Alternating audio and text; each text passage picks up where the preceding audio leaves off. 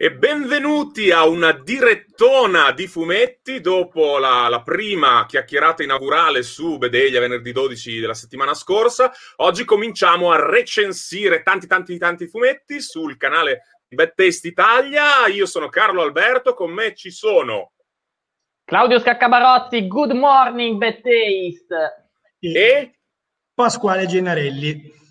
Provo a fare questa cosa che è da boomer che si diverte, perché in realtà i giovani... No, da, lo, eh, lo, sei chiaramente lo fa... Salt Bae che mette il sale es- sulla carne. Esatto. Ma a mettere il sale sulle vostre letture ci pensiamo noi di Bad Taste Fumetti.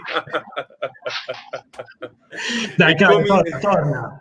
E cominciamo oggi con cinque volumi. Vi faccio un brevissimo uh, cappello introduttivo. Oggi parleremo di Scheletri di Zero Calcare, forse l'autore più conosciuto e quindi uno dei volumi più attesi. Hai subito detto dopo... Cotenna.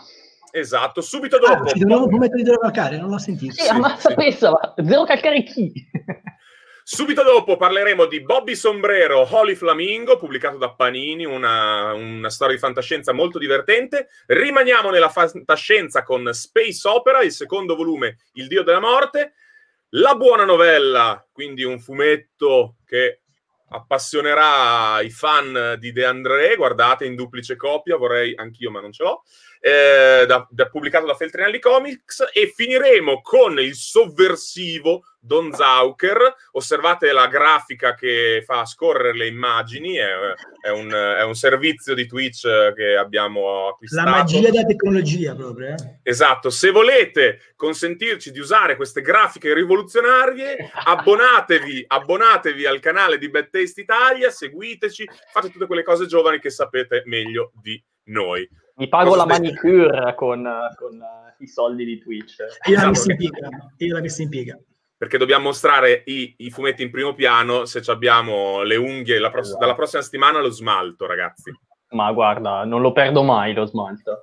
Oh, siamo, oggi, come vedete, siamo in vena di Calambur eh, e comincio a straparlare io con il, il, fumetto che vi dicevo, forse il più atteso, ovvero Scheletri di Zero Calcare, che è un... Guardate come non si vede nulla, lo, lo devo far vedere di tre quarti, perché sennò... Sì se no illumino le persone. Eh, eh, sì. Ed è eh, un fumetto che porta avanti la narrazione dell'universo zero calcariano, ma è stato presentato anche come un, un thriller, un noir. Confesso che inizialmente questa definizione mi aveva spaventato perché l'incursione nelle storie di genere di Zero Calcare finora non era stata proprio una scelta oculata. L- la storia più di genere era eh, 12, che era una 12. storia di... Beh, a suo che... modo anche dimentica il mio nome, no?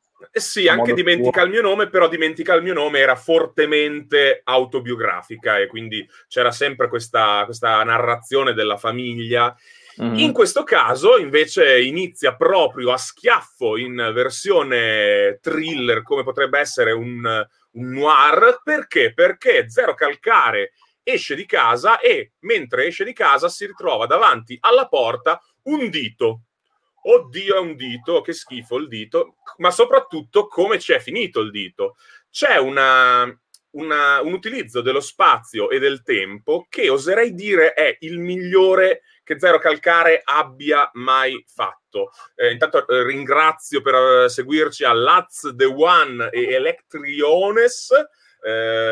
Vi avviso che queste recensioni sono no spoiler, quindi noi cercheremo di aggirarci attorno, di dire le cose ma non dirle, così chi l'ha letto il volume capisce di cosa stiamo parlando, ma non roviniamo la lettura a chi non l'ha ancora letto. Quindi vi preghiamo anche nei commenti di non rovinare il gioco a chi lo deve ancora leggere. Non un dito no? non, diciamo diremo, chi è l'assassino, no? non diremo no. chi è l'assassino, per, quindi non diremo chi ha tagliato quel dito e soprattutto di chi è il, quel dito e come c'è finito, perché questo è il grande mistero con cui si apre. La costruzione del, del tempo, non, non, oso tirare in ballo Pulp Fiction così, però la costruzione temporale della, della storia, l'intreccio, è forse il più maturo dei fumetti di Zero Calcare. Io confesso che mi avvicino sempre ai fumetti di Zero Calcare con un, con un sentimento di lo apprezzerò, ma è sempre un more of the same. E ripensandoci, sì. in realtà poi alla fine sono, la maggior parte sono quelli che mi sorprendono. E anche questo è il caso. Dai, eh, pa- pa- pa- creiamo un retroterra, Carlo Alberto, così diamo ai nostri ascoltatori un, un, dire, anche un termine di paragone. Ti è piaciuto di più o di meno di Macerie Prime? Per, così, tanto per... Di più, di più, di molto più. di più. Allora, il, il, libro più simile a questo direi che è Un polpo alla gola. Mm. Ha la struttura del polpo alla gola perché c'è un'alternanza fra passato e presente. E in due blocchi abbastanza netti. C'è una prima metà e una seconda metà.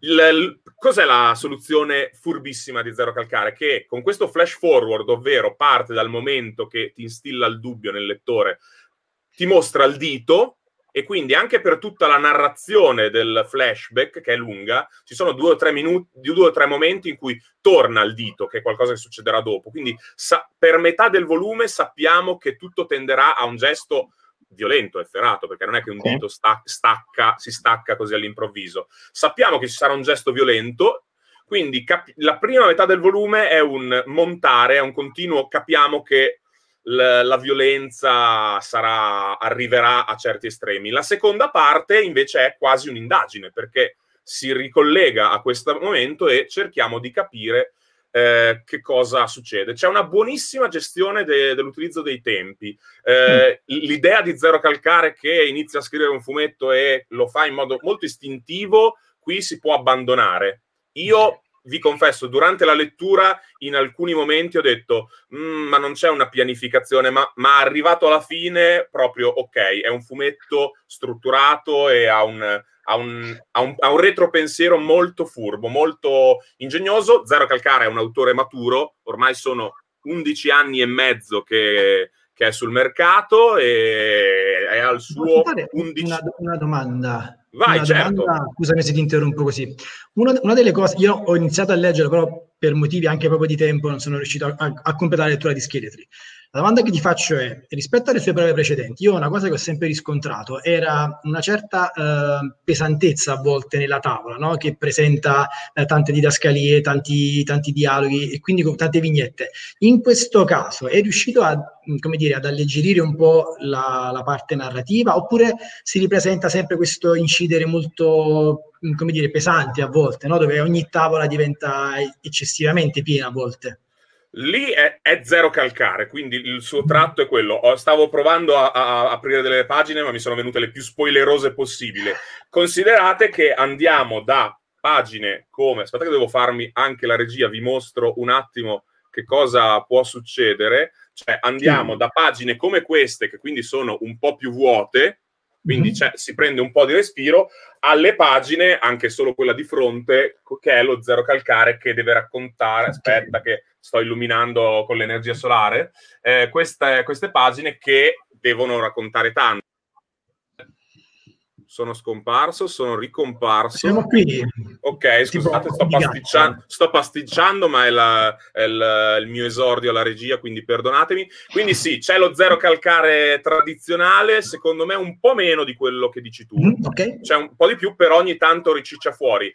È, eh, non so quanto sia consapevole e, e quanto sia qualcosa che avviene in automatico, perché ovviamente nelle pagine più, eh, più leggere, più, più ricche di, di, cavolatine, le citazioni di, di Zero Calcare al, alla vita tradizionale o a, eh, alle tante psicosi eh, postmoderne. Faccio un esempio, eh, a un certo punto parla dello scarto generazionale che c'è fra eh, chi ha visto Mamma ho perso l'aereo al cinema e chi lo ha visto in videocassetta in tv. Cioè questa, crea una, questa cosa crea una spaccatura fra le generazioni.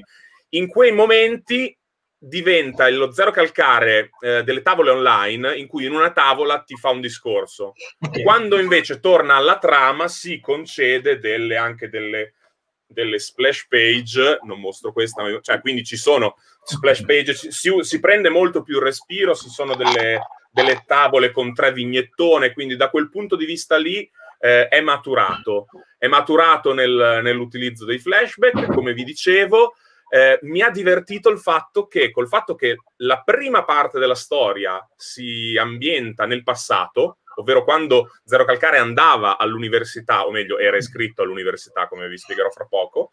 Eh, lui ha ancora la cresta rossa, sì. siamo nella sua giovinezza, in questi mesi che lui ha vissuto con la cresta rossa, ed è divertente perché finora noi abbiamo visto evolversi il, l'universo zero calcariano, qui abbiamo un flashback e quindi ritorniamo con il cinghiale di, eh, che risponde a qualunque cosa e vi scopà. Quindi lo stratagemma del flashback ci permette di riabbracciare dei personaggi nella versione che abbiamo conosciuto. È qualcosa che negli universi supereroistici o nei manga, nelle serie molto lunghe, c'è quel oh che bello, per qualche pagina posso riabbracciare la versione originale dei personaggi. Qui c'è proprio il primo blocco sono i personaggi senza famiglie, figli, come li abbiamo visti evolversi in macerie prime. Okay. Quindi, quindi, i fan di Zero Calcare potranno riabbracciare quella versione primigenia dei, dei, personaggi che apprezzano e che probabilmente in queste settimane si stanno mm. comprando le statuine che Bao Publishing ha messo in commercio.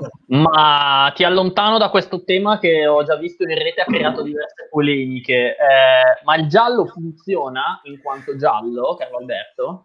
Il giallo funziona, vi dico. Allora, io durante, sono, non so, io chiedo scusa Michele, sono, sono sfiduciato. Il giallo in, nella seconda metà ho avuto dei dubbi e ho detto, cacchio, ma qui ti stai dimenticando, cioè io voglio sapere di chi è quel dito, cosa è successo. Poi in realtà alla fine tutto torna. Vi spiego meglio senza spoilerare. La prima metà è un giallo, è un thriller, eh, è un noir zero calcariano, cioè il, il, il tono è il suo quindi ci sono, mm. c'è la commedia, quindi non aspettatevi proprio un cambio di stile estremo, però, però ci sono dei momenti molto efferati, cioè ci sono delle scene di violenza e ci sono dei momenti molto più sopra le righe di quanto siamo abituati a vedere eh, nei suoi fumetti, anche se già in passato ci ha abituato bene da questo punto di vista.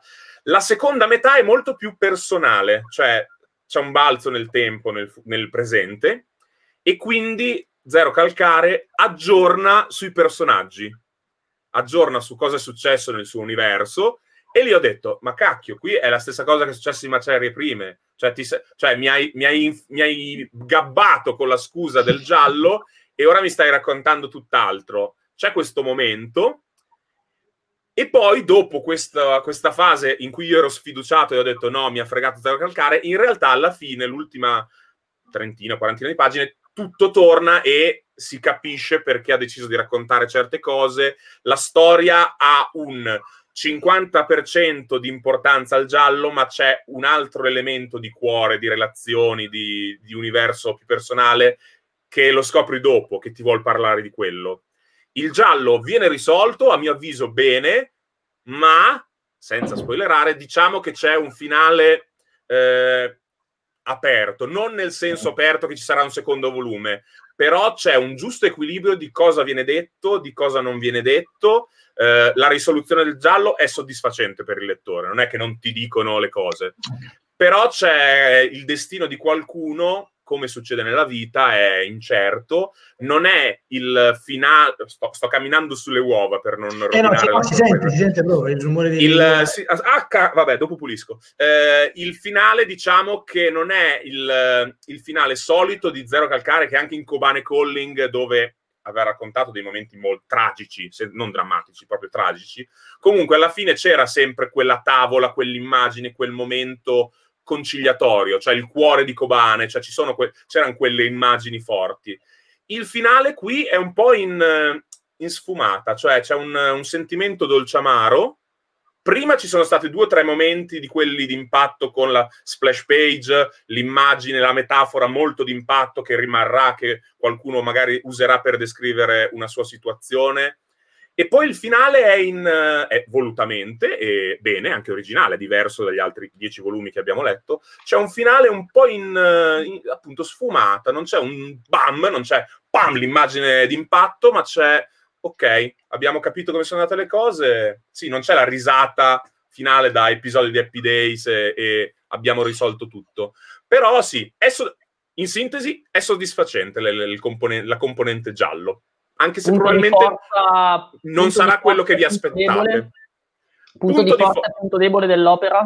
Punto di forza, eh, mi è piaciuto molto l'universo che si crea, soprattutto nel passato. Eh, vi ho detto che nella seconda parte mi sono disamorato, ho detto no, cavoli, mi hai fregato. In realtà no, però la prima parte in cui lui racconta eh, questo universo di quando lui era all'università è molto bello.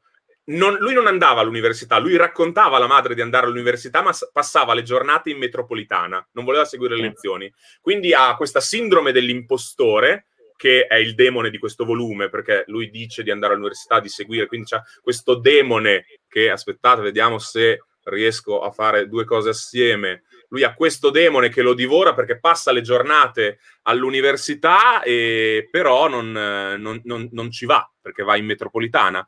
Con lui c'è lo spirito di Noam Chomsky che rappresenta il, il suo desiderio di sapere, è un po' l'armadillo di questo volume. Mm-hmm.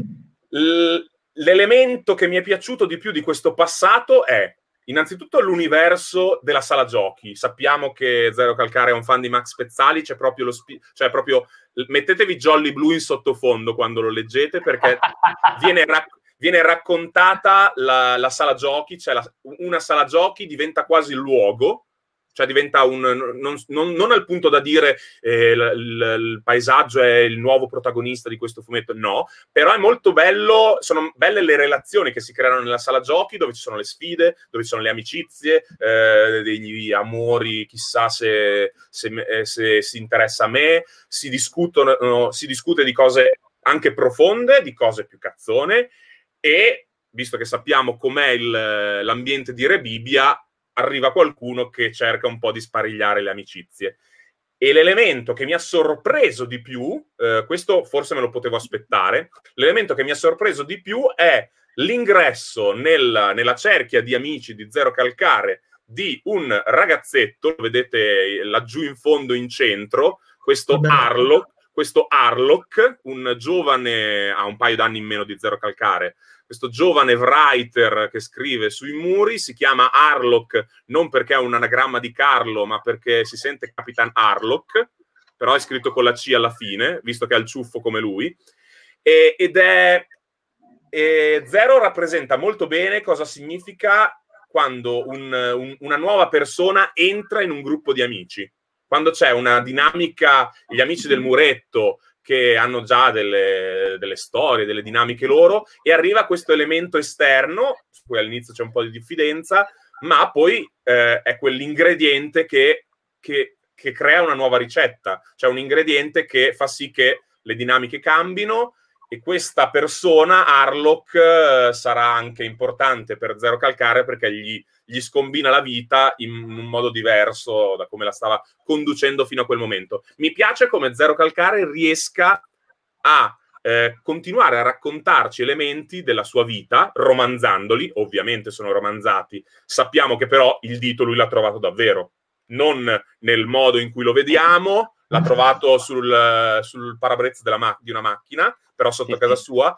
Eh, ora lui ha potuto raccontare questa storia perché sto- alcuni elementi sono andati in prescrizione, alcune persone non sono più eh, nei suoi dintorni, cose così.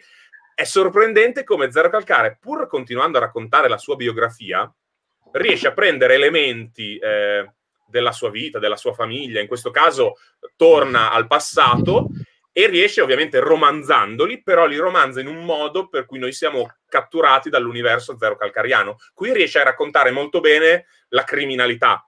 Lui ha sempre raccontato eh, il mondo di Rebibia che non è proprio tutto rose e fiori. Lui è il ragazzo per bene, è straight edge, non beve, non fuma, non fa uso di droghe. Però qui eh, di tutti i suoi fumetti è quello in cui la sua cerchia di amici si scontra eh, maggiormente con la criminalità e quando succede eh, si staccano le dita. Sì, hai toccato, credo, il dubbio che noi tutti lettori e critici di fumetto un po' pignolini abbiamo nei confronti del, del, dire, del fumetto di Zero Calcare pur adorandolo eh, sostanzialmente, cioè per quanto tempo può andare avanti così, per quanto tempo può andare avanti a raccontare sempre solo di se stesso, della sua generazione, che poi è la nostra, di noi tre, perché io ho un anno in più di lui, Pasquale, se non sbaglio, è la sua età, Di... No, io sono 81, quindi penso 81, quindi due anni più di lui e tu Carlo Alberto sei un po' più giovane di noi. Sono 20, ho, 20, ho 20 anni meno di Zero Calcare. Esatto, Caspita. 20 anni meno di Zero Calcare sulla tua carta d'identità azerbaigiana. Eh, però, come dire, eh, ogni volta ci chiediamo per quanto può andare avanti, secondo me il volume di massima stanchezza di quella cosa lì eh, è, è, Macerie Prime, perché insomma quando io ho letto soprattutto il primo volume di Macerie Prime mi sono detto no dai, basta, c'hai 36-35 anni ancora con lo stupore ragazzino eh, di, di, dell'amico che si sposa, insomma diciamo che lì ho sentito tanta stanchezza meno nel secondo volume di Macerie Prime e qui probabilmente se, forse si è reso conto anche lui, no? Nel senso che da un lato si è reso conto anche lui e quindi punta di più sulla narrazione di genere e sul, sull'invenzione. Dall'altro lato, però, come dicevi tu, la sua esistenza è talmente interessante, è talmente romanzesca, è talmente rocambolesca, probabilmente Re Bibbia eh, ha anche un, un ruolo importante in tutto questo, che comunque in ogni caso un po' il suo sguardo, il suo modo di raccontare le cose, un po' proprio le cose che gli capitano nella vita, perché non ricordo di aver mai trovato un dito sul parabrezza della mia macchina, eh, insomma, ci, gli danno sempre parecchio materiale con cui interessarci. Se qualcuno nei commenti, intanto ringrazio The Young Mermaid per seguirci, se qualcuno che è in ascolto ha letto Scheletri ci faccia sapere cosa ne pensi, cosa ne pensa. Io chiudo con, eh, prima di passare al prossimo fumetto, con l'elemento che secondo la carta vincente di questo volume, per quello che dici tu Claudio, è innanzitutto il fatto che ci sia ancora ci siano ancora degli elementi interessanti, sia nel passato ma anche nel presente. È successa una cosa che non dirò eh, nel suo mondo, che quando l'ho letta, ed è, aggiorna- è, proprio un aggiornamento su cosa sta succedendo, quando l'ho letta proprio fatto, cioè quindi c'è proprio un colpo di scena che è proprio un balzo. Macerie prime mi aveva più, non dico annoiato, però era un mm. aggiornamento. È quello che può succedere ai miei amici, raccontato bene. A questo sì. punto, in questo, mom- in questo volume succede una cosa nel presente di Zero Calcare che anch'io ho fatto. Cacchio, non me lo sarei mai aspettato. Ma soprattutto la cosa più interessante, e potrebbe essere una chiave molto preziosa per il futuro, per Zero Calcare autore, secondo me qui c'è la consapevolezza di un'arma molto eh, da maneggiare con cautela e ci vuole un bel coraggio. E in Scheletri Zero Calcare ha un bel coraggio, ovvero Zero Calcare si è sempre rappresentato come pigro, con tutte le psicosi che noi abbiamo.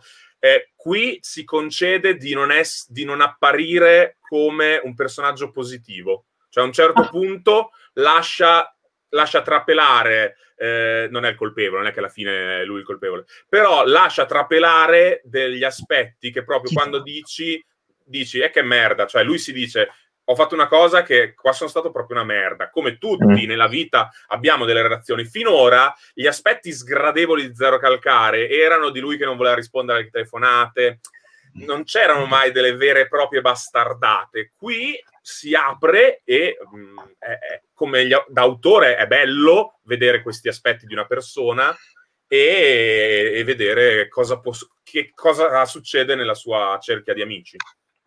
And now for something completely different, come avrebbero detto i Monty Python. And now per something, com- vabbè, quella roba che ha detto Claudio con un inglese migliore del mio, c'è Bobby Sombrero, che riesco a mostrare senza illuminare tutto quanto, eh, che è il fumetto più divertente che io abbia letto quest'anno. Mi ha divertito un sacco. È un, è un fumetto di fantascienza, è pubblicato da Panini. È un fumetto di fantascienza, vi mostro qualche immagine che mi ha ricordato un po' eh, Futurama, un po' molto anche eh, i fumetti di Mattioli, quindi eh, sì, esatto, è, è, è ispirato un po' anche, i personaggi sono adorabili, i personaggi sono questa sorta di, di personaggi, gli Animaniacs oppure le Silly Symphonies, c'è molto fumetto Disney, sembra Cavazzano. Eh, cioè, ci sono, I nemici sono delle salsicce robot, quindi ci sono degli sprazzi anche di Douglas Adams. È, è vera, sto banalmente citando un po' tutta la fantascienza leggera, umoristica che, che mi viene in mente, ma è, è, questo il caso perché c'è questo personaggio, vi mostro la variant disegnata da Pastrovicchio, c'è questo cagnolone eh, che è, a me ricorda anche un po' Heartward Jim, se conoscete i videogiochi. Eh, oh mamma mia! È, è, proprio va in giro con le pistole laser urlando Holy, Holy, Flamingo è il suo urlo di battaglia che è il titolo di questo volume Holy Flamingo è proprio la fantascienza eh, scanzonata che, che, ci, che, sarebbe quelle serie del sabato mattina in America. Se, è un po' il, il Flash Gordon mescoliamo Flash Gordon con Giorgio Cavazzano e viene questo volume qua e mi ha divertito un sacco. Graficamente è una gioia per gli occhi eh, ci sono appunto personaggi eh, adorabili loro che si travestono da, da, si, da, mariaci per entrare a un ricevimento di una principessa battaglie eh, confusionarie con delle salsicce robot. Eh, le astronavi a forma di ciambelle è proprio divertente nel modo, legger- nel modo più leggero che vi può, possa venire in mente. E considerate che eh, nel frattempo, ok, nel frattempo, guardate queste, mi, questi miracoli, devo cambiare la, la, scritta in scorrimento, guardate no, quante cose possiamo... più, guardate quante cose possiamo fare su Twitch sempre se voi ci, ci date la, vostra, la nostra paghetta, se no noi diventiamo in bianco e nero, in 16 bit, proprio no. Eh, dicevo, Ascolta, mia... Carlo Alberto, ma eh, ci ho visto anche, anche, un po' di Jeff Smith in questo, in questo Bobby Sombrero, oppure no? Può essere, magari non è voluto. Secondo me le influenze sono, ste- sono le stesse, perché eh, mm. anche, anche, Jeff Smith eh, è, si è ispirato a Disney, è un, è un fan della Disney, quindi sì, probabilmente c'è per una similitudine di influenze. Mi, mi ha divertito molto e se fossimo indietro di, non so, una ventina d'anni, se, foss- se, stessimo, se stessimo nel passato, questo sarebbe un ottimo numero uno di una serie che io vorrei vedere mensilmente in edicola. Cioè, quindi, eh, no, perché è, viene costruito un universo narrativo proprio che, che, permetterebbe di fare tanto. Gli autori sono, sono relativamente sconosciuti e questo per me è proprio quel volume che dice ok, ne voglio vedere di più, c'è un universo narrativo dietro, però al momento questo è un volume unico. Mi auguro che Panini si innamori e eh, ne produca una valanga. È molto adatto, sarebbe molto adatto anche all'animazione. So che è una creatura ancora più grossa, però mi piacerebbe vederlo in animazione. Ricorda anche un po' eh, Caped, quel videogioco sempre eh, con influenze delle Silly Symphonies. Sarebbe, sarebbe divertente vedere altro materiale, anche perché è un fumetto che io definisco paradisneyano, perché è pubblicato da Panini, ci sono tutte quelle influenze che avete visto anche nelle poche immagini che vi ho mostrato, la, la, variant che ho messo in sovraimpressione era di Pastrovicchio e l'introduzione è firmata da Francesco Artibani, quindi c'è proprio un amore per la Disney, viene da lì. Non è un fumetto che potrebbe essere proprio pubblicato da Disney perché qua e là qualche battuta un po' più da Futurama, diciamo così, c'è. c'è. Però appunto evviva, evviva se, se siete appassionati di di tre delle 18 opere che ho citato di recente, dategli un, una, una, possibilità. Magari non è una pietra miliare, però è proprio quel, il fumetto divertente che se io avessi 12 anni vorrei ved- pretenderei di vedere una volta al mese, così come era successo con Monster Allergy, PK, in que- quelle opere lì. Ora siamo in un altro momento editoriale, i volumi escono appunto uno o due all'anno, quindi gli auguro di vivere in questa incarnazione. A questo punto facciamo la rubrichetta punti forti e punti deboli dell'opera di Bobby Sombrero, questo, visto che... punti di forza, assolutamente la grafica, l'estetica e il colore. Eh, punti di debolezza, eh, se dovessi trovare un punto di debolezza, ma proprio perché un mio compagno di, re- di redazione mi ha obbligato a dirlo in diretta senza chiedermelo prima, direi eh, la, la costruzione della storia perché ecco, di questo volume non mi ha colpito la storia, ma l'universo. Cioè la trama in sé è appunto è un episodio pilota. Non, okay. sorpre- non sorprende per la trama di questo episodio, ma perché eh, hai visto un episodio pilota e hai detto wow, cioè c'è un mondo, c'è uno stile, c'è un tipo di umorismo fresco e lo voglio vedere, lo voglio vedere all'infinito. È un, è un, mix di tutte queste influenze, ma riesce comunque ad avere una sua identità e un suo carattere che non è solo der- derivativo. Sono così ben mescolati, hanno, eh, sono stati chiaramente lavorati eh, a, a, tal punto da avere una, un'identità forte. Cioè, è, per me è Bobby Sombrero. Cioè, per descriverlo ho dovuto citare 18 opere, certo. però secondo me, cioè, se io vedo un secondo volume di questo, è lui. Ha già, hanno fatto un lavoro di identificazione molto bello, un po' anche in stile albi francesi, quindi Asterix, Lucky Luke. Cioè, c'è, una, c'è un'installazione così potente che può andare avanti e mi auguro che vada avanti. Datemi uno o due albi all'anno di questa serie perché è proprio divertente. Cioè, ci sono delle salsicce robot. Piovono salsicce robot. Piovono, Piovono salsicce robot. Che non è possibile Ma... fare la griglia a quel punto, no? No, però c'è un'astronave tipo stazione spaziale a forma di ciambella, cioè c'è, c'è proprio c'è tutta una sua logica esplorata a fondo. Eh, se nessuno nei commenti ha letto Bobby Sombrero, io lo consiglio e passo la palla a Claudio che rimane nello spazio, giusto? Rimango nello spazio, rimango su un fumetto pubblicato da Panini e rimango in maniera estremamente coerente con un altro, un altro prodotto eh, che si rivolge a un pubblico molto giovanile. Prima tu hai detto se avessi avuto 12 anni avrei voluto leggere un sacco di roba di Bobby Sombrero. Ecco, anche eh, Space Opera, altro, eh, altra pubblicazione qui giunta al secondo volume del nostro collega, nonché eh, prode influencer di eh, bettaste.it per quanto riguarda il campo dei videogiochi, Jacopo Pagliaga, sceneggiatore di questo volume, eh, e della brava disegnatrice eh, Eleonora Bruni. Anche questo, questo, fumetto si rivolge sostanzialmente a un pubblico young adult, eh, forse più che dodicenne, però insomma quel settore del, del, del pubblico potenziale fumettistico a cui sempre meno si rivolge. Eh, bisogna, bisogna, bisogna, dire le cose come stanno, insomma. Eh, il fumetto non solo italiano, ma in realtà il fumetto internazionale, che sempre più spesso negli ultimi 15 anni, insomma, è chiaramente scritto per adulti, da adulti per adulti. Secondo me il fumetto in generale fa sempre più fatica e questo è un problema ehm, a, ad andare ad intercettare un pubblico nuovo, inteso anche come giovane da un punto di vista anagrafico eh, perché insomma i soldi sono altrove, perché le abitudini sono cambiate, perché eh, non ci sono più tanti decenni e quattordicenni che come eravamo noi eh, facevano, se ne andavano in edicola per, io personalmente per comprare gli albi dell'uomo ragno e quando non trovavo l'uomo ragno pur di non tornare a casa a mani vuote compravo qualcos'altro.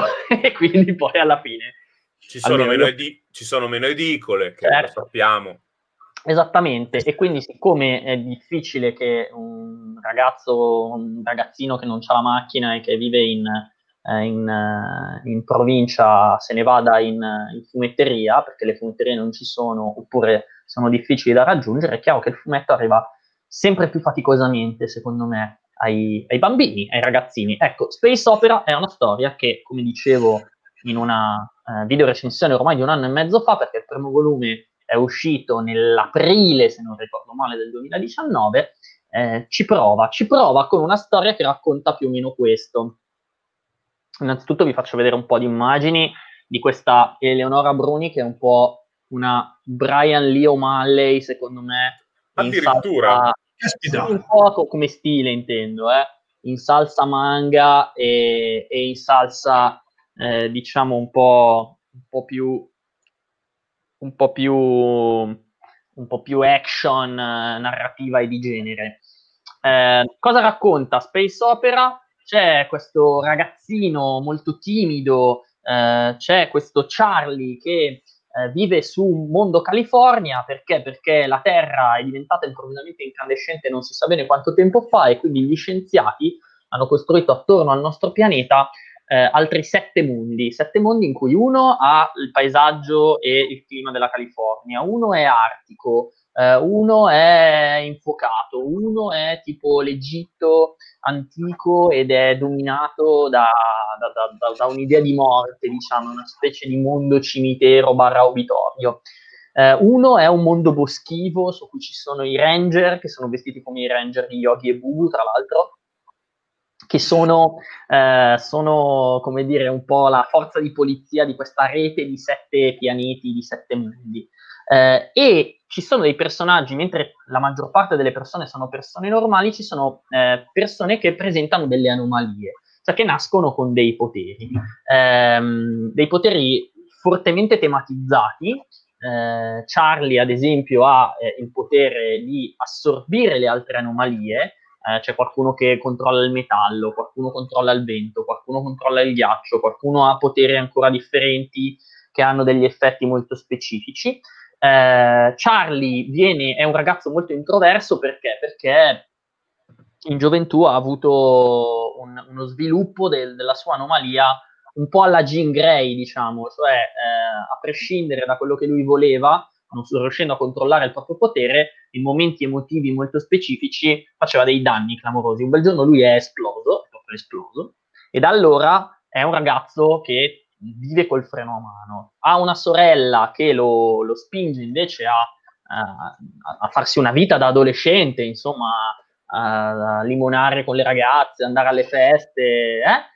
E la vita viene a prenderlo, viene a prenderlo nella forma di questa cyborg dai capelli verdi che gli dice guarda che tu sei un'anomalia fondamentale per eh, il, nostro, il nostro sistema di mondi, la vita viene a prenderlo anche nella forma di questa ragazza qua, che voi vedete che vi sembra una ragazza normale, in realtà è lo spirito di una ragazza che è una principessa, insomma non vi spiego troppo, ma eh, che chiede aiuto per andare a recuperare il proprio corpo su questo mondo eh, appunto governato da Anubi e questo secondo volume si getta finalmente nell'azione, mentre il primo volume era, eh, come dire, era eh, molto preparatorio ed era sostanzialmente eh, la costruzione del party no? Eh, di viaggio, qui è partito il viaggio, un viaggio fra i mondi che porta e getta eh, i ragazzi dentro, dentro, l'avventura a confrontarsi anche con, proprio con le, con, con, le avversità e con gli antagonisti di questo mondo qui. È un progetto molto interessante perché è molto ben disegnato eh, dalla, eh, dalla, Bruni, che è una brava disegnatrice con eh, le influenze di cui vi dicevo prima. Il nostro buon Jacopo Paliaga è eh, un, uno sceneggiatore molto interessante, insomma, chi ha letto Aqualang, ma anche ehm, come l'hai trovato in questa veste differente rispetto a Dimmi Pasquale. Come lo hai trovato in questa veste completamente, in questo genere completamente differente rispetto ad Aqualand che era molto più eh, thriller, molto più sì. tensivo, mistico. Questo invece? Allora, lo trovo a suo agio con, eh, con l'azione. L'azione è molto divertente. Secondo me, eh, gliel'ho anche chiesto nella, nella, nell'intervista che gli ho mandato eh, che prima o poi vedrete su bettace.it, secondo me lui si è ispirato molto a One Piece, nel senso mm. che c'è, c'è, un po' l'idea del gruppo di ragazzi, ognuno con sua, il suo scopo, eh, riuniti intorno a, a, a, quello che fa da collante o dovrebbe fare da collante per tutto il gruppo. Eh, e c'è anche l'idea di questi mondi fortemente connotati dal punto di vista climatico e paesaggistico, appunto, che fanno un po' da isole di One Piece. Okay. Eh, c'è anche la connotazione dei poteri, nel senso che insomma, i poteri di One Piece sono tutti legati a un elemento specifico, a una capacità specifica, e da quel punto di vista lì l'ho trovato molto divertente e molto interessante. L'ho trovato molto meno a suo agio con la gestione dei tempi narrativi, nel senso che Space Opera eh, si conferma, conferma un po' il mio dubbio ehm, rispetto al primo volume, insomma, in cui mi ricordo di aver pensato, caspita, però si fa tutto un po' troppo in fretta e soprattutto non ci si prende a sufficienza il tempo per spiegarmi quali sono le ragioni per cui dovrei tenere a questi personaggi. E quindi, okay. ehm, come dire, succedono delle cose molto interessanti, anche emotivamente molto forti in questa, in questa storia. Eh, non, non, non spoilerò niente se dico, per esempio, che ci sarà ehm, un, una svolta importante nel rapporto di uno dei ragazzi, perché come vi dicevo ognuno ha il suo obiettivo e su questo primo mondo che visitano eh, uno dei ragazzi che, fanno, che sono componenti del, del gruppo si confronterà, cioè questo giovanotto qui, eh, questo giovanotto dai capelli rossi che è un po' il ribelle del gruppo, mettiamola così, che si chiama Killer e che è eh, il, figlio del metallo. Eh, nome nome, però, esattamente. no, quello è un altro fumetto. ah, giusto, giusto. Sempre di bravi autori italiani. Eh, si confronta insomma con la figura della madre e succedono delle cose piuttosto importanti e però noi non sappiamo bene, non abbiamo avuto il tempo di capire cosa ci fosse dietro, cosa mh, mm, ci sia in ballo. Eh, diciamo che gli eventi di Space Opera sono tutti piuttosto interessanti, sembrano però tutti un po' piovere dal, dal, dal cielo. E la cosa interessante qual è però? Che mentre racconta tutte queste cose, eh, Space Opera costruisce, proprio come succede in One Piece, parallelamente costruisce anche la dimensione orizzontale della narrazione, cioè continua nella costruzione di questo mondo estremamente complesso, eh, fatto di congiure, di equilibri di potere piuttosto complicati, di eh, macchinazioni e, ehm, come dire, e proprio geopolitica, mettiamo, dello spazio di questi sette mondi, e quella è forse la parte più, più, che, più promettente di Space Opera, il che mi mette di fronte a un altro dilemma, cioè questa storia che, come vi dicevo prima, si rivolge a un pubblico giovanile, ha trovato il suo tono definitivo perché? Ho paura un po' che Jacopo Uh, e, e, che però rischia di essere anche la forza di Space Opera, che Jacopo tenga insieme la, la, la, il divertimento un po' bambinesco e fanciullesco, no? con anche però una, una, violenza, un'importanza dei sentimenti, delle cose che succedono, una forza anche delle immagini eh, di, una certa, di, una, di un certo impatto. E io faccio tantissimo il tifo per questo space opera, mi auguro veramente che eh, la sua evoluzione prosegua e che giunga a compimento e soprattutto che giunga a maturità, perché ragazzi è esattamente quello che manca ai ragazzini di oggi, nel senso che io, eh, insomma, Pasquale hai dei figli, io ho dei nipoti, noi siamo cresciuti... Io sono, io sono un ragazzino. Tu sei un ragazzino, noi siamo cresciuti, viva Dio, e ci siamo abituati alle storie con, già da bambini, con, con delle storie terribili, guardavamo cose orripilanti, tipo... Eh, tipo Sara, Lovely Sara, tipo Sara, Lovely Sara, esatto. Però vedevamo eh, eh, Naoto da, da, Date spaccare la testa ai suoi avversari sul ring con la maschera da tigre alla tenera età di sei anni, vedevamo Kenshiro fare esplodere i cervelli eh, quando eravamo dei pargoletti, ma vedevamo anche Capitan Harlock, visto che citavi Capitan Harlock, impegnato in avventure di, di grande peso. Non le capivamo fino in fondo, non avevamo tutti gli strumenti per, come dire, per eh, disinnescarle e per digerirle. Però, ragazzi, quella è stata la nostra salvezza, nel senso che ci siamo abituati, guardando i Cavalieri dello Zodiaco, a una narrazione evoluta che non coglievamo fino in fondo, ma a cui ci siamo pian piano abituati. Ecco, ma magari, me, magari, non trova, non, magari, non ha ancora trovato il suo tono, però a me è venuto in mente un Harry Potter che all'inizio non aveva sicuramente mm. trovato il suo tono, cioè magari si evolverà col tempo. Col tempo. Il mio auspicio è proprio quello lì, perché secondo me Jacopo sta facendo sta portando avanti un, un, um, un, progetto che ideologicamente, mettiamola così, nei suoi scopi e nelle sue potenziali ricadute mi, mm. mi, mi affascina tantissimo. E ecco, se io avessi un figlio di 8-9 anni, gli metterei in mano Space Opera e gli direi: To, confrontati con un po' di, di cattiveria. No, e ora esci di casa con questo volume e creati una vita fa, fatti le ossa su speso. Oppure gli dai DVD dell'uomo tigre e gli fai capire il giusto e quello che è sbagliato vattene di casa e dormi con quel volume sopra la testa. Secondo me è troppo l'uomo tigre. Infatti io avevo i miei genitori che erano, erano poco avveduti mi impedivano di vedere Kenshiro perché, come dire, in Kenshiro l'elemento violento era immediatamente percepibile, però era anche disinnescato dall'esagerazione, secondo me era più potabile per un bambino, ma mi lasciavano vedere l'uomo tigre, che secondo me era 20 volte peggio. No, no, grazie al disinteresse dei miei genitori guardavo tutto senza problemi, quindi... Claudio mi, ha incuriosito, Claudio mi ha incuriosito e ho tre domande rapidissime perché poi hai altri fumetti di cui parlarci. Uno, eh, quanto c'è del, di verticale? Cioè, se io prendo il primo volume o il secondo, cioè c'è tipo l'isola del volume, cioè c'è una missione che inizia e si chiude, eh, c'è una, un formato da avventura all'albo francese? O come One Piece lo devi seguire tutto? È da capire, per ora sembra che tu lo debba seguire tutto, nel senso che nel primo volume vieni introdotto al sistema sostanzialmente, nel secondo volume c'è un'isola, però non finisce lì okay. la, la permanenza sull'isola. Eh, e anche questa è interessante, nel senso che l'impressione è che Space Opera stia, stia mh, come dire, puntando a una narrazione di lungo respiro. Eh, mm. E anche questo mi lascia in dubbio, cioè è passato un anno e mezzo dal primo volume.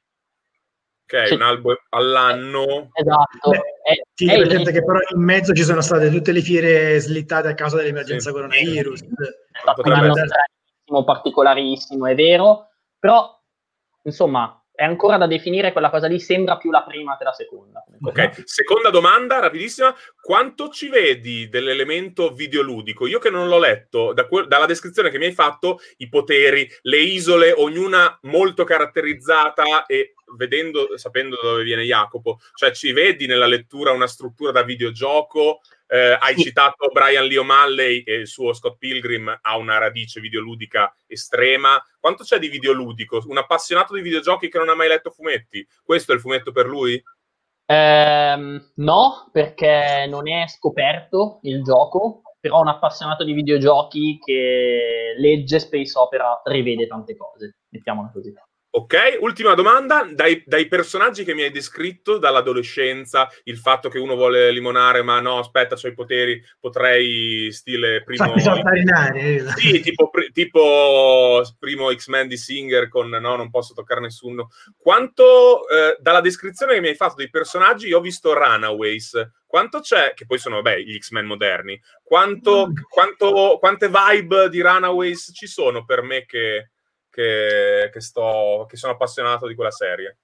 Poco, secondo me, nel senso che se c'è qualcosa di Runaways è tutto molto più eh, adolescenziale, nel senso, come dire, più dal lato bambinesco eh, e divertito che dal lato eh, romanzo di formazione, anche un po' tragico e traumatico, insomma.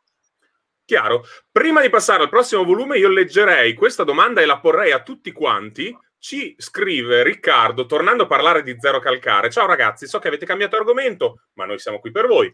Mi sto avvicinando al mondo dei fumetti e vorrei iniziare a leggere Zero Calcare. Da dove consigliate di iniziare? Io rispondo di impulso subito allora, se ti piace l'aspetto più leggero, magari hai letto delle strisce online, delle tavole online di Zero Calcare o hai visto i Rebibia Quarantine, ti piace l'aspetto più leggero, più divertente di Zero Calcare, io direi la profezia dell'armadillo. Sai che stai leggendo il suo inizio, quindi dopo graficamente eh, si è evoluto, però quello eh, è un buon colpo di fulmine. Se invece sei alla ricerca di un fumetto più profondo, complesso, impegnato eh, anche a livello sociale, così senza dubbio Kobane Calling è, eh, a mio avviso, il suo fumetto migliore ancora ad oggi, anche per quello che racconta.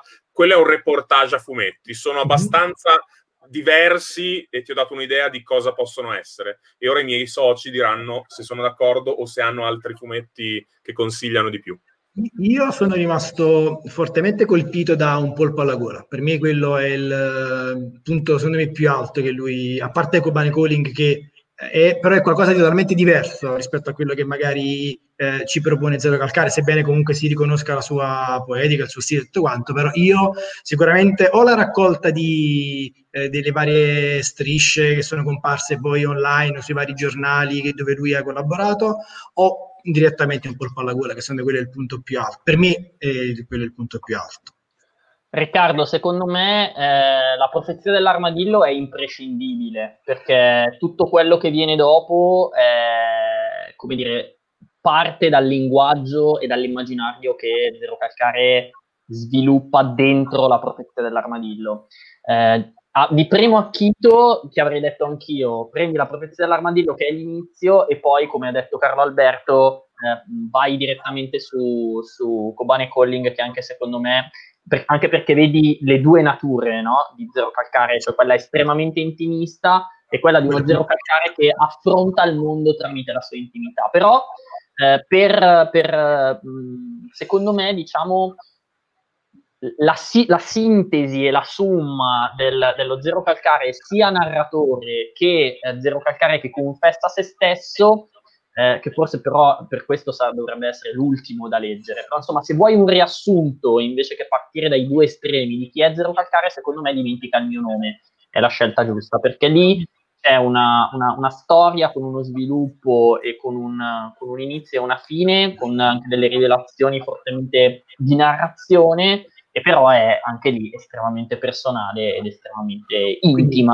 Quindi, facendo un, un, diagramma di Venn delle nostre dichiarazioni, compra la profezia dell'armadillo, fondamentalmente. Esatto, esatto. Tu ci hai chiesto un consiglio, te ne abbiamo dati quattro, quindi ti abbiamo incasinato. Non esatto. dimentichiamo però, io la profezia dell'armadillo lo consiglio sempre pensando alle parti più leggere, lo zero calcare che racconta la, la, eh, che lo disturbano al cellulare, queste cose qua, in, eh, nella profezia dell'armadillo racconta dell'amicizia con una ragazza che ha conosciuto da giovane che è sempre molto emozionante. Io l'ho riletto uno o due anni fa e c'è, sem- c'è anche l'aspetto emozionante. Vi mostro questa chicca perché non so, mm. se, anche per gli, aspetta- gli, spettatori a casa, mostriamogli questo. No, questo è Claudio che è brutto. Mostriamo me che sono ancora più brutto, ma ho una cosa preziosa. Non so chi all'ascolto. Oh, eh... Io ce l'ho, ah, ce, l'ho, questo, ce, l'ho. ce l'hai? Questa sì, rivista, sì. faccio un po' di storia, sono, per quanto voglia spacciarmi per giovane, sono un grande vecchio. Questa rivista che risale a,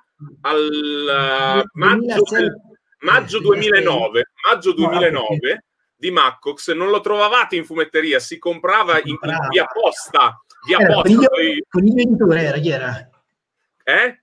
Autoprodotto da Maccox. Maccox ha scoperto Zero Calcare e questa rivista è una rivista di fumetti di Maccox che poi ha abbandonato il fumetto per andare in televisione, io lo rimpiango ancora, eh, e fra i fumetti brevi che ci sono in questo volume c'è, un cer- c'è una storia di quattro pagine di un certo Zero Calcare che si chiama Con l'anonimo, in cui esatto. compare l'armadillo e osservate non è il, la storia che voi conoscete, cioè la storia è quella, però lo stile grafico se guardate, i disegni sono diversi. Nella eh sì. profezia dell'armadillo questa storia è stata ridisegnata. Guardate che bizzarro lo stile con zero calcare, sembra quasi cell shading, che ha questi, questi estremi molto più sottolineati. Quindi queste sono le origini di Zero Calcare. Io mi ricordo che quando mi arrivò a casa questo volume apprezzai la storia principale, che sono certo. tipo 80 pagine, però fra tutte dissi che bella questa storiellina breve, è in gamba il ragazzo. Eh? Eh? Come ci avevo visto lungo? Eh, Bravo.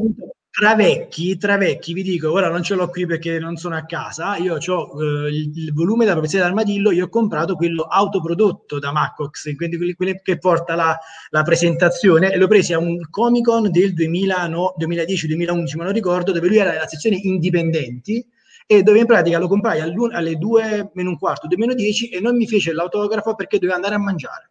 Ma, si sa, ma, ma, si sa, che Zero Calcare è uno che non fa le firme ai fan. No, no, no. All'epoca, all'epoca, non le faceva, adesso lo attaccano alla sedia e tutto quanto, però sì, sì, sì, sì.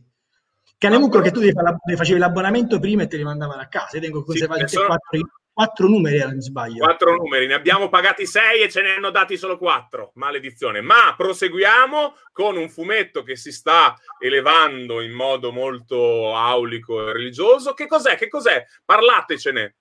Vai, vai, vai, vai Pasquale, vai tu. Vado io, vado io. Allora, la buona novella, Paolo Castaldi, eh, Feltrinelli Comics. Eh, si tratta mh, dell'adattamento a fumetti per me del miglior album di Fabrizio D'André, La Buona Novella, eh, che è un disco ispirato al Protavangelo di Giacomo, dove in pratica viene raccontata l'infanzia di Maria, eh, il matrimonio con Giuseppe, quindi poi la nascita di Gesù, e poi c'è la parte finale, diciamo, della vita del, del Cristo che poi eh, finisce, come ben sappiamo, sul Golgota e tutto quanto. Quindi Paolo Castaldi che non ha mai, mai, mai, mai... Spoiler! Spoiler! Oh, un... Davvero? No, no, no, no, però magari si salva, magari si salva, magari si salva, non lo sappiamo, vi lasciamo col dubbio, non lo possiamo sapere. Io però e... questa immagine l'ho vista diffondere dal comunicato stampa, cioè hanno, hanno spoilerato che alla fine muore. Eh, Magari potrebbe eh, essere solo svenuto lì, eh, non lo sappiamo ancora. Una non, pessima non scelta di marketing. Mm, sì. E quindi, eh, prendendo questo disco che Castaldi ha sempre dichiarato essere uno dei suoi preferiti tra, nella vasta discografia di, di, di André, eh, lo ha adattato. E quindi ogni capitolo, eh, utilizzando i testi, ed è la prima volta che un disco di Fabrizio André, che la fondazione di André permette a un artista di utilizzare i testi del cantatore genovese per poter, eh, per poter poi scrivere un fumetto, eh, lui ogni, ogni, capitolo è una canzone, quindi i testi vengono adattati e vengono riproposte le atmosfere eh, del, de, de, de, dei singoli brani eh, all'interno di questo, di questo volume.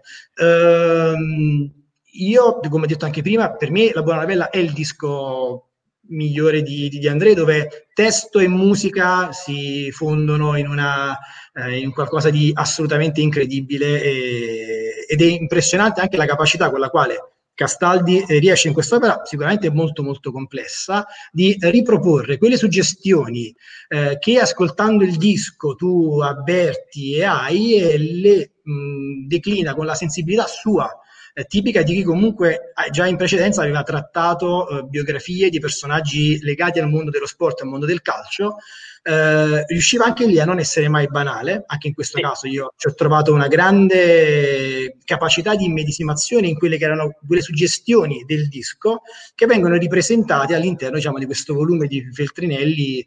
Eh, sì, questo è uno, l'infanzia di Maria se non ricordo, se non ricordo male. Eh, non ho capito? Corretto, corretto, giusto. Esatto, dove per l'appunto riusciamo a ritrovare questa, questa storia di André tra- trattava il tema mistico da, da, da, ateo, quindi lui è sempre stato molto più attento a quello che magari era eh, l'aspetto umano della figura di Gesù piuttosto che quello divino. Lo stesso disco, la, Sagra, la Buona Novella, comincia con Laudate Dominum e finisce con Laudate Hominum, Hominem, scusate. E, professore, perdonatemi perché con latino l'ho, l'ho lasciato troppi anni fa il latino. Quindi non, perdonato, perdonato. E, e, quindi in questo viaggio, che è la punta di Gesù, c'è questa catarsi, no? questa trasformazione dall'aspetto divino a quello che comunque è l'aspetto umano. E infatti, senza fare spoiler, l'ultimo capitolo eh, abbandona la sfera un pochettino più eh, mistica, aulica, per abbracciare la contemporaneità quella che comunque è la nostra storia contemporanea e presentarci nella, nei, nei, in, quest'ultimo, in quest'ultima parte finale dei collegamenti alla realtà che comunque ci lasciano, rifle- ci fanno, ci impongono la riflessione. Ci colpiscono sia... notevolmente, sì, un bel pugno sì. nello stomaco quel finale, devo dire, è una grande idea. Come chiedo anche... Una, chiedo una cosa prima di proseguire da profano che non, che non l'ha letto. Eh, quanto è necessario conoscere l'album bene e cioè, quanto è un, è un, requisito all'ingresso? A me viene in mente, ho letto due fumetti pubblicati da Betco Giallo su autori italiani, Murubutu e quell'album è praticamente la messa in scena delle canzoni e invece un altro sui pinguini tattici nucleari che invece sviluppavano le canzoni ed era rivolto ai fan, cioè chiedeva ai fan di conoscere già le canzoni per creare qualcosa di originale. Qui bisogna già conoscere bene l'album o è qualcosa di complementare? Secondo me qui io e Pasquale abbiamo due visioni diverse, quindi lascio andare prima lui. Ma secondo me sì. Cioè, secondo cioè, te serve conoscere l'album? Sì, sì, sì. Allora, allora, allora la pensiamo allo stesso modo. Nel sen- no, no, no, nel, nel senso che... Eh, eh, il, il, te- la, il, testo è comunque eh, sono canzoni, quindi bravo, non voglio dire bravo, sono bravo, versi. Proprio quello che volevo dire io. Guarda. Cioè, sono, sono, dei versi, quindi non è una lettura, come dire, eh, facile da didascalia che ti presenta quello che sta succedendo. C'è un'immersione nel testo originale, d'altronde in copertina c'è scritto eh, te- testi originali di Fabrizio De André, che impone che tu sappia, perché altrimenti un, ecco, un ragazzino di 16-17 anni che legge queste cose trova anche una, come dire, delle parole desuete, ecco, per dire, no? Cioè che appunto non fanno parte del vocabolario quotidiano. Quindi questa cosa cosa comporta? Che se non conosci il disco, determinati passaggi, determinate cose ti risultano un po' difficili da, da assorbire. Quindi, quindi questo sì, questo sì. Non solo, secondo me, ma è proprio un'esperienza esteticamente meno soddisfacente, nel senso che eh, io, sono un, un, io sono cresciuto okay, con questo disco e con gli altri dischi di De André, del cantautorato italiano, è proprio la, la, stato il mio primo amore eh, musicale della mia vita. Eh, alcune le ho anche cantate dal vivo eh, nella mia, nella, mia, esistenza ormai perduta, chissà se un giorno risorgerà di, di performer dal vivo e di cantante. Eh, quindi il mio affetto per queste canzoni è notevole. Possiamo dire, possiamo dire, pubblicamente il nome del tuo gruppo perché è una cosa meravigliosa che io adoro? Il mio primo gruppo si chiamava I Gruppo Spalla perché eravamo consapevoli di essere scarsi e quindi Ragazzi, un discografico che li voglia riprendere solo per il nome. Poi la musica faccia schifo, erano stonati, però il nome... però il punto qual è? È che secondo me quest- questo disco, cioè scusate, questo, questo, questo, fumetto è la dimostrazione di quanto De André sia stato vittima di ciò che succede al nostro mondo del fumetto. Quante volte abbiamo sentito dire che De André, De André è un poeta? Non è vero, non è vero, non è assolutamente vero. De André è un cantante, è un cantautore e bisogna smettere, come, così come bisogna smettere di dire eh ma no, ma non è un fumetto, è una graphic novel, oppure ah, questo fumetto è fatto bene, quindi è letteratura, bisogna piantarla di dire che le, il buon cantautorato sia poesia, perché non è vero. E qui dentro c'è la dimostrazione. Chi non si canta in testa, oppure l'ho fatto e consiglio tantissimo, di leggere questo fumetto mentre si ascolta il disco. Esatto. Chi non si canta in testa eh, o non ascolta il disco mentre legge questo fumetto sente come le parole siano esteticamente meno belle e meno soddisfacenti e anche meno significative, dannazione, perché manca l'elemento per cui sono state pensate, che è la musica. Allora, se tu il disco lo conosci, è una figata la buona novella di Castaldi. È veramente un'operazione meravigliosa. E perché io gli auguro tutto il successo del mondo? Primo perché so che c'è un sacco di gente che conosce il disco e quindi sarà attratto. Secondo perché spero tantissimo che spinga qualcuno ad andare anche soltanto su YouTube, non so neanche se c'è, ma ad ascoltarsi. Sì, sì.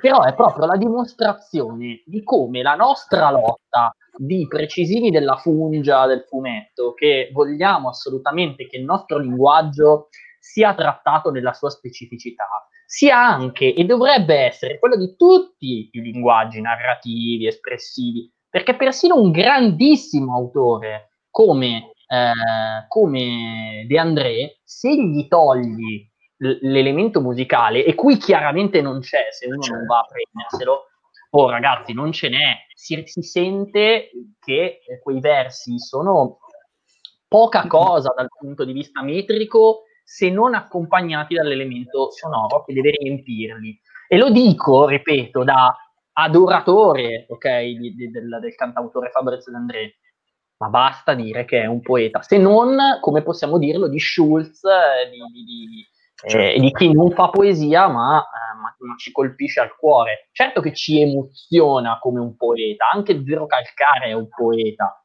ma non fa poesia. E invece tante volte noi abbiamo sentito dire per nobilitare eh, De André, eh, piuttosto che Guccini, piuttosto che eh, Checco dei Modà, eh, poesia, poesia un par de supoli. Cioè, io mi, mi, per, mi, permetto di dissentire perché secondo me La Buona Novella, io lo conosco, secondo me non è un album musicale, ma lo definirei music novel. Sono cioè, in grande me... disaccordo. Sono in grande disaccordo. Anzi, era, ironia, me... era, ironia, su graphic novel. No, vabbè, Tra l'altro, la buona novella di tutti gli album di De André, che come io confermo, non so se è il mio preferito, però sicuramente è quello con i migliori arrangiamenti, quindi è quello musicalmente più evoluto, tra l'altro. Tra l'altro, non so se avete, se avete, ascoltato, una decina di anni fa la PFM ha rifatto l'album così. Yes. Quindi, quindi, consigli la lettura tenendosi l'album in sottofondo, che anche se sì. non l'avete, esistono le playlist su Spotify, su YouTube. Mi, mi, permetto un'ultima cosa, grande idea di Castaldi, secondo me, grandissima idea fumettistica di Castaldi, di inserire il coro, che è quelle figure che avete visto, no? quegli uomini nudi, di inserire il coro, ma eh, dipinto appunto come uomini nudi eh, ma che sono, secondo me, chiaramente eh, degli uomini contemporanei.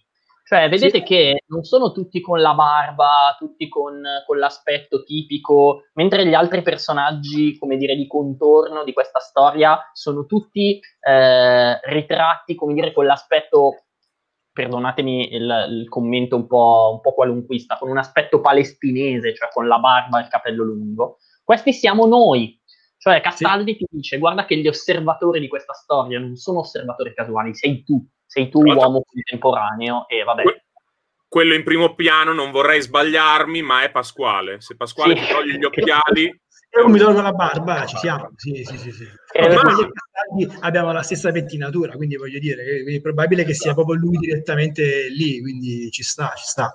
No, no, esatto. no. E poi beh, da tutto il profilo artistico lui si conferma sempre molto attento, molto una, cura ricercata nelle, anche, anche, anche, nel catturare determinate suggestioni che vengono riportate perfettamente sul, su carta. E quindi questo sì, però sì, io confermo che senza il disco di base che ti gira in testa un, un po' che cioè, si perde, si perde la bellezza di, di tutta l'operazione, ma credo che sia mirata, secondo me, sì, puntare sì, su sì, questa. Però, Rest- Restiamo in campo religioso dopo aver parlato della storia eh, di Maria di Gesù, mescoliamo sacro e profano, non c'è Mircandolfo, il diavolo e l'acqua santa perché c'è Don Zauker, l'origine del male, ma non ne parleremo noi tre, ma c'è con noi un nostro graditissimo ospite che è Don Zauker. No, non è Don Zauker, ma è la persona più vicina a Don Zauker che io conosca, ovvero il nostro Francesco. Ciao Francesco. Ciao a tutti, Ciao a tutti Ciao ragazzi. Ciao Francesco. Complimenti per la trasmissione. Ah, grazie, grazie. Volevo salutare... grazie, Francesco come Nino Frassica. Perché Francesco è l'uomo più vicino a Don Zauker che eh, noi conosciamo? Perché Francesco è il nostro esperto del fumetto dei Paguri, giusto? Fra? Ah, ok. Volete, volete già distruggermi, benissimo. Eh, no, no, perché sicuramente io farò delle gaffe, eh, perché la mia memoria è quella che è, però eh, sì, sono attaccatissimo a, a, al fumetto di, di Don Zauker, al personaggio di Don Zauker e ai suoi autori, che leggo praticamente da quando... Io ho avuto la fortuna, adesso ve la siete tirata che siete vecchi, ma io, ragazzi, ve ne do un po' di anni eh, da, da, da masticare. Eh, infatti, come dicevate prima, ho messo questo cappellino da giovane eh, però somiglio... non te lo sei mai tolto. E non me lo sono mai tolto, ma non sono pelato, eh? Non sono pelato. Eh, però in giro, in giro, lo porto sempre così se qualcuno mi vuole picchiare mi riconosce anche all'aperto. E, ehm, no, il, il, vernacoliere, loro hanno esordito sul vernacoliere, io ho avuto la fortuna di leggere il vernacoliere che difficilmente arriva dalle mie parti perché io abito in Piemonte, grazie a un amico che aveva uno dei genitori di Cecina, per cui al mare ogni tanto lo andavamo a trovare e abbiamo scoperto questo fantastico giornale satirico che è il Vernacoliere, dove, dove ha esordito Don Zauker e dove probabilmente eh, eh, sono, sono le, quelle storie lì di cui ci vuoi, esatto. ci vuoi, parlare, giusto? Esatto, e visto che io di, eh, dei volumi di Don Zauker ho già parlato spesso su YouTube, Francesco, e visto che tu ci hai raccontato questa storia di innamoramento, Qual è secondo te la caratteristica positiva per eccellenza di Don Zauker? Qual è il motivo per cui lo amiamo e i nostri ascoltatori dovrebbero innamorarsi di questo personaggio così scomodo, così adulto, così tosto, così polemico anche? No? Secondo me è, è, la potenza della sua satira, che forse adesso che di anni ne sono passati lo sento ancora di più. Come ragazzo lo leggevi anche perché la, era una reazione, una, una reazione contro eh, la, la, l'autorità intesa nel, nel, modo più negativo della Chiesa, no? quindi eh, un'autorità fatta di, di, di repressione, di, di, chiusura, di, mh, mancanza di, apertura mentale. Quindi forse da giovane lo, lo accoglievi subito, da, eh, da grande, è, è, da, da, adulto vero è ancora di più potente perché è uno schiaffo Don Zauker, è veramente uno schiaffo, è satira nel, nel, nel vero senso della parola, perché la, la satira, come, come, ci tengono a sottolineare i Paguri, sono dei maestri, ma è così, la satira deve far male, deve dar fastidio. Eh, c'è stato un po' di anni fa, qualche anno fa, la, il discorso di Charlie Hebdo, cioè la satira deve, deve dare fastidio. E, sì, non, non, e non, esiste, non, esiste, dire la satira lì si deve fermare, lì no, no la, la, satira va, deve andare ovunque, deve essere libera.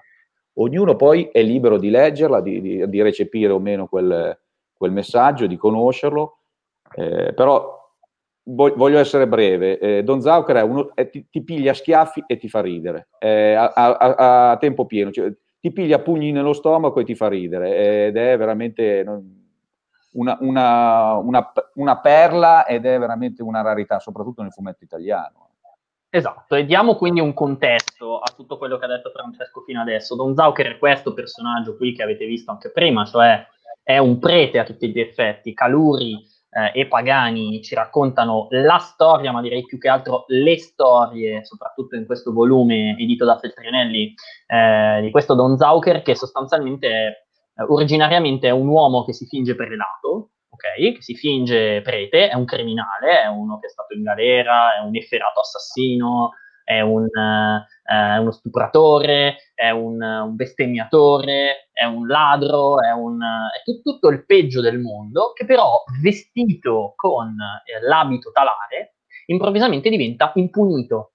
Ed è qui, diciamo, no? E soprattutto viene creduto da tutti nel suo ruolo di prete, che non viene mai realmente messo in, in, in, in, discussione da nessuno. Come a dire da parte di Caluri e, eh, e Pagani, guardate cosa ha fatto la Chiesa. La Chiesa eh, nel corso dei secoli, questa è la loro visione sostanzialmente, è stata in grado di vivere, prosperare, di, eh, di, di, di mh, mm, costruire una parte di se stessa, chiaramente non tutto, eh, riuscendo a giustificare il peggio del mondo e nella loro visione fa la stessa cosa ancora oggi perché secondo loro c'è una dose di ipocrisia eh, nel, nel, modo in cui la Chiesa, eh, Chiesa, cattolica porta avanti il proprio messaggio. E Don Zauker è eh, la, la, chiave comica, diciamo, ma anche, come diceva prima Francesco, è lo schiaffo, nel senso che è veramente violento, anche graficamente. Eh, io credo che eh, Daniele Caluri sia uno dei 15-20 migliori disegnatori eh, italiani, nel senso che eh, trovo veramente che lui abbia una capacità di entrare nel dettaglio, una, una capacità di gestire eh, la varietà eh, dell'intensità del suo tratto a seconda delle situazioni. È anche un, un, un disegnatore action Caluri, perché eh, le storie più lunghe di Don Zauker eh, a suo modo presentano anche delle scene d'azione e sono assolutamente credibili. Eh, starebbe benissimo su qualunque testata bonelliana, probabilmente Francesco, tu che sei un lettore di Bonelli. Ha, ha, lavora, ha lavorato per la Bonelli, infatti anche, anche esatto. la, la, la, duttilità e la flessibilità del tratto di Daniele, perché ovviamente in Don Zauker è, è molto caricaturale, giustamente perché lo, lo, vuole, lo vuole, il soggetto, mentre, mentre Daniele ha lavorato, ha lavorato, per testate come, come Martin Mister, come Dylan Dog. Eh sì. eh, e, c'è, in, e, c'è, un crossover in vista, in lavorazione, Dylan Dog e Zondon Zauker, quindi chissà che cosa succederà.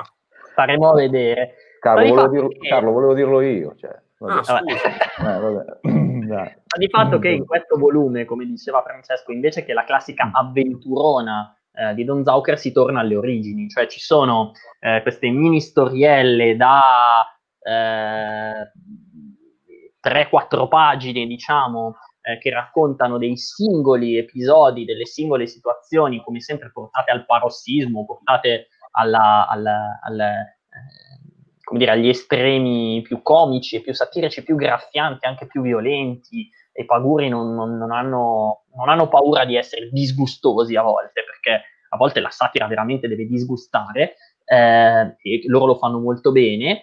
Eh, appunto eh, che erano pensati per il, la pubblicazione del Vernacoliere. In chiusura di questo volume c'è una sorta di manuale eh, scritto e illustrato per il buon esorcista, perché Don Zauker passa anche per esorcista e ovviamente c'è questo manualetto molto divertente, insomma pensato eh, soprattutto da Emiliano Pagani. Se volete, per chi conosce il personaggio di Don Zauker, questa è un'ottima occasione per andare a vedere quelle storie che magari, eh, essendo sempre state pubblicate sul, eh, sul Vernacoliere, non erano ancora arrivate in libreria, se non sbaglio, non credo ci fossero un'altra edizione di queste storielle. Sì, Qui, avevo... sì, sì. Allora, devo, c'era, devo fare, il, devo fare il professore Devo fare il parruccone, sì. Ah, no. eh, la prima pubblicazione, se non ricordo male, è una pubblicazione autoprodotta che era Le operette morali. Uh.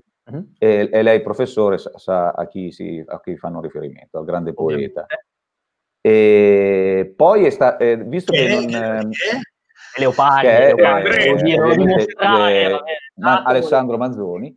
Ah, e... Carducci. Zero calcare. E no, vabbè, Leopardi tutta la vita. Ehm, volevo, volevo, dire, eh, poi, mi fate perdere. Io non ho. E non quella ho, era la versione autoprodotta, le operazioni. Era la versione autoprodotta, se non ricordo male, poi eh, che era andata completamente esaurita. Poi loro l'hanno ripubblicata nel 2016 e di cui io avevo fatto anche la recensione per mh, Bad Taste, allora Bad Comics, eh, inserendo una storia inedita eh, intitolandola Il Verbo, se non ricordo c'è male. anche qua. Qui e c'è poi una nuova... In, in, più, in, più, in questo volume qua c'è una chicca in più perché eh, c'è una, un inedito che nel, nel, nel, nel lavoro che avevo studiato, studiato, io, analizzato io, non c'era. Sì. Eh, quello che posso aggiungere è quello che ha, ha già tutto il discorso più che esauriente di, di Claudio, è che per chi magari non ha conosciuto queste storie qua e ha conosciuto subito il Don Zauker, quello da eh, storia lunga, sicuramente i, i meccanismi, troverà dei meccanismi di, di, racconto diversi, ovviamente perché eh, qui si tratta di una storia di una pagina, di due pagine, per cui eh, è come la gag, se, se dobbiamo, se, è come paragonare una gag a, un fi, a, una, a una commedia brillante, cioè lì in breve tempo bisogna chiudere con una battuta eh, fiammeggiante. Loro ci riescono, quindi sono bravi anche in questo, a, a elaborare un soggetto eh, potente in poche tavole oppure a sviluppare una vera e propria storia come invece nelle, nel, in quelle più recenti che, che abbiamo letto. Quindi, Francesco, una eh. domanda perché poi mi sa che dovremo fare sì. i saluti. Insomma, eh, se tu dovessi consigliare a qualcuno di iniziare, di conoscere Don Zauker, gli consiglieresti una delle storie più, più di lungo respiro oppure eh, questo volume che era a gambe per aria? Eh, ovvero no. eh, le origini del male, cioè gli consiglieresti di andare alla fonte e quindi a queste strip oppure alle avventure più lunghe? Allora, do, eh, Don Zauker ha un grandissimo vantaggio, eh, può essere letto mh, in qualunque momento, e Don Zauker non ha una periodicità. Quando eh, è nato perché Daniele ed Emiliano volevano leggere, me l'hanno sempre detto, volevamo leggere qualcosa che non trovavamo da nessuna parte, allora ho detto, beh, facciamocelo noi in più non ha una, periodic- non ha una periodicità, non ha, non, ha, non ha, pressioni editoriali di uscite, scadenze. Quando c'è una storia buona o quando c'è il, motivo per una storia buona, che può essere anche una, un, un, crimine ferrato in giro per il mondo o in Italia, i, i paguri si sentono di raccontarlo a loro modo e, e fanno una storia di Dozauker. Per cui non c'è, assol- non c'è assolutamente continuità. Se volete leggerlo potete prenderne qualunque volume, eh, ognuno, ognuno, veramente è una storia, è un racconto diverso. Eh, se posso dirvi, eh, se volete apprezzare veramente la crescita dei, dei paguri, perché eh, da, da, da, essere esclusivamente eh, esplosivi come, come argomenti trattati, eh, a, a, diventare veramente dei grandi autori e, lo, e, lo, e lo, lo, potete vedere nelle altre mille opere su cui stanno lavorando adesso che non, ha, non hanno niente a che fare con Tozauke. Potete, potete seguire la cronologia, eh, quindi lo, trovate tranquillamente su, su, sul, sul, loro sito sul sito della Feltrinelli, la loro cronologia, quindi vedete proprio la crescita dei Paguri come autori, fino ad arrivare veramente del, a delle storie complesse, delle storie ehm, sempre più, più, incisive anche da un punto di vista autoriale. Quindi io seguirei, seguirei il, il, passaggio e questo, questo sono un, un, un'ottima introduzione perché sono veramente degli spuntini per poi arrivare ai piatti forti delle, delle storie lunghe. Bene, evviva Don Zauker, evviva i Paguri. Evviva. Con questo noi vi salutiamo, è stato un, un, buon rodaggio per la redazione fumetti, un po' più al completo della settimana scorsa. Io vi, vi saluto, intanto voi amichetti della redazione, voi a casa continuate a seguirci su Bad Taste, vi rinnovo l'appuntamento, rimanete davanti al computer perché fra poco più di un'ora arriverà il nostro Francesco Alò, oggi a parlare yeah. di... Oggi a parlare di serie TV e nello specifico di The Crown, Romulus e i primi due episodi di Fargo, per un motivo preciso. Quindi restate in connessione su Twitch, seguiteci. Io ringrazio Alex87 che ci ha seguito mentre noi strava- stavamo straparlando. Eh, abbonatevi a Bad Taste, eh, Be Bad, Be Plus e tutto quanto. Seguiteci, abbonamento a Prime e tutte queste cose qui. E Ciao ragazzi, a presto e quotidianamente notizie sul nostro sito. Ciao a tutti! Ciao, Ciao. ad Maiora!